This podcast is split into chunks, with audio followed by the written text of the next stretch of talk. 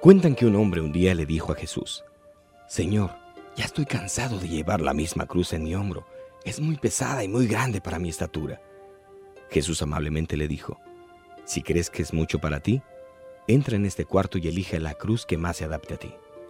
El hombre entró y vio una cruz pequeña, pero muy pesada, que se encajaba en el hombro y le lastimaba.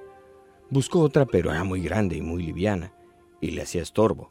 Tomó otra, pero era de un material que raspaba.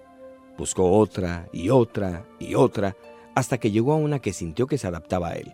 Salió muy contento y dijo, Señor, he encontrado lo que más se adapta a mí.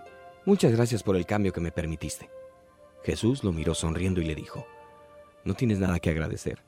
Has tomado exactamente la misma cruz que traías. Tu nombre está inscrito en ella.